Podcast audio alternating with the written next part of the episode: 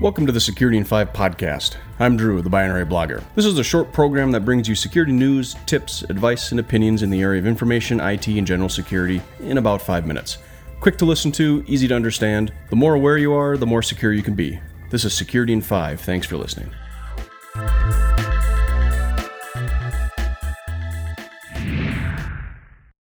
Episode 375 is Security in 5, and today we're going to talk about online hacks. And like I promised, we are getting into the holiday season where online purchases, our mobility going to retail stores is on an uptick throughout the rest of the year. And there are a lot of things that you need to be aware of and just take things slow. And this episode is going to give you some tips to go through and what you really need to be cautious about when you're out there shopping and, and moving around. First and foremost is that hackers are going to be looking to collect your financial and identity data during this time of year because your data is going to be flying around all over the place. Your purchases go up, therefore, you have more contacts, more exit points, more transactions, and they're going to be looking at any other any way they can to collect that information because there's going to be a ton of it flying around.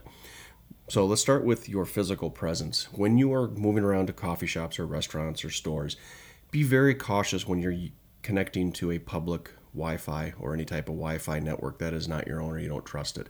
Wi-Fi, uh, public Wi-Fi sites are havens for criminals because a couple of reasons. One is that criminals can set up endpoints and call them anything they want. So they could call it your local coffee shop name, and you may be connecting to it thinking that it's legitimate. It may even have a sign up page that is mocked up to look like the coffee shop, but in reality, it's a middleman and it's collecting all of the information um, before it sends it out to its end target. So you, it looks like it's moving back and forth normally, but in reality, it's siphoning off all of your personal data. One important thing to do, um, big proponent of it, is use a personal Wi-Fi uh, VPN, not a Wi-Fi, personal VPN application on your uh, mobile devices. There are several out there. Um, I've talked about private internet access. I use ExpressVPN. There are a ton of other ones out there. Um, I have an episode a couple weeks ago that if you do go down the path of using a personal VPN on your devices, do not use free ones. Avoid them. A VPN is worth the investment to pay the money because with private VPNs or personal and free VPNs, you are not sure or guaranteed that they are keeping your data private. Pay for a VPN. And using a VPN will then keep your tunnel uh, encrypted and harder to, to uh, be intercepted. Speaking of that, when you go down your with your mobile devices, a lot of new apps, Christmas apps, shopping apps, Black Friday apps, all these types of things are coming up. Um, be very careful on what you download. Only download legitimate apps from legitimate sites. Um, a little more prominent uh, this problem on the Android side than the Apple side, but just be very even on the Apple side. Just be cautious of any free apps that you download because the apps were developed and designed and they be offered for free but you are paying a price. You're paying the price through your potential data, through siphoning uh, credentials, doing other things. So just be very careful on what you download and just slow down, review, take a breath, and then make sure that it's legitimate. When you're online shopping, think twice about shopping at some place new that you've never shopped at before.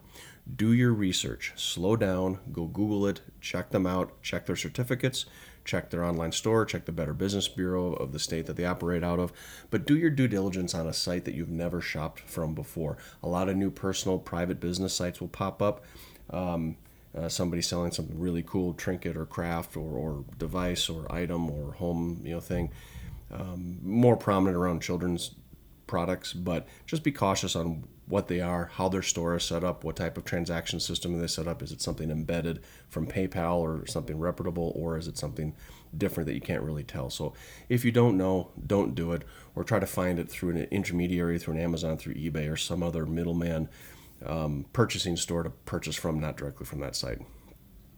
Now, tomorrow, in tomorrow's episode is our tools, tips, and tricks. And I'm going, I'm to be talking about a website that's going to help you in this next tip is look before you click. So when you get emails and you get text messages and whatever, you will see text that looks like a hyperlink, but just because it says http.binaryblogger.com, that doesn't mean the hyperlink target is binaryblogger.com. And it's very simple to see what the link actually is. Just hover your mouse over it and it should pop up a little text box of the actual underlying link and that will then tell you the site to go to.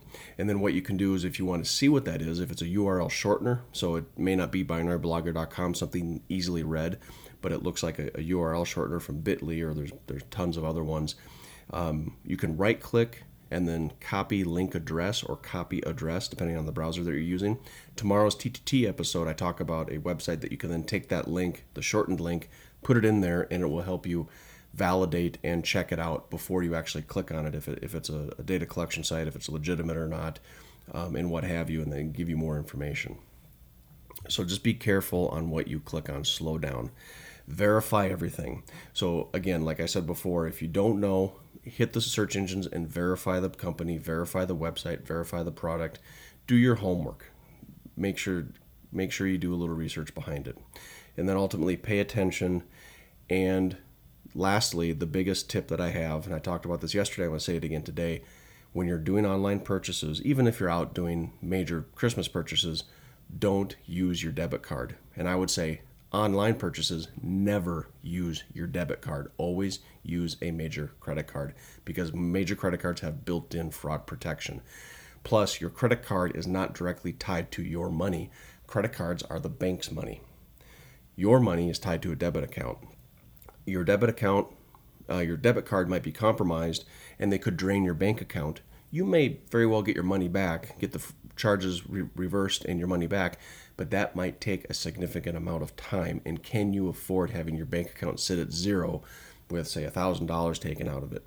Can you live for how long on zero dollars in your bank account uh, while you go through that, that fraud detection process? If you use a credit card, they shut the card down, the bank takes care of it. It's a little bit more of an inconvenience than it is a major devastating thing. So use your major credit cards over your debit cards. Online, absolutely. At major retailers during the holiday season is a good practice as well.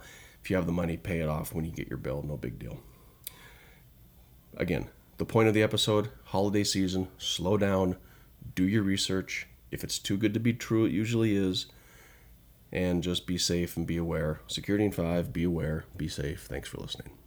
This concludes another episode of Security in 5. You can find me across the internet under the persona Binary Blogger. Head over to binaryblogger.com to link up with me on whatever social network you prefer. I love feedback and conversations, and if you have a question, comment, or correction on a past episode, drop me a line and I will respond. To get additional information, sign up for my monthly newsletter, and remember, the more aware you are, the more secure you can be.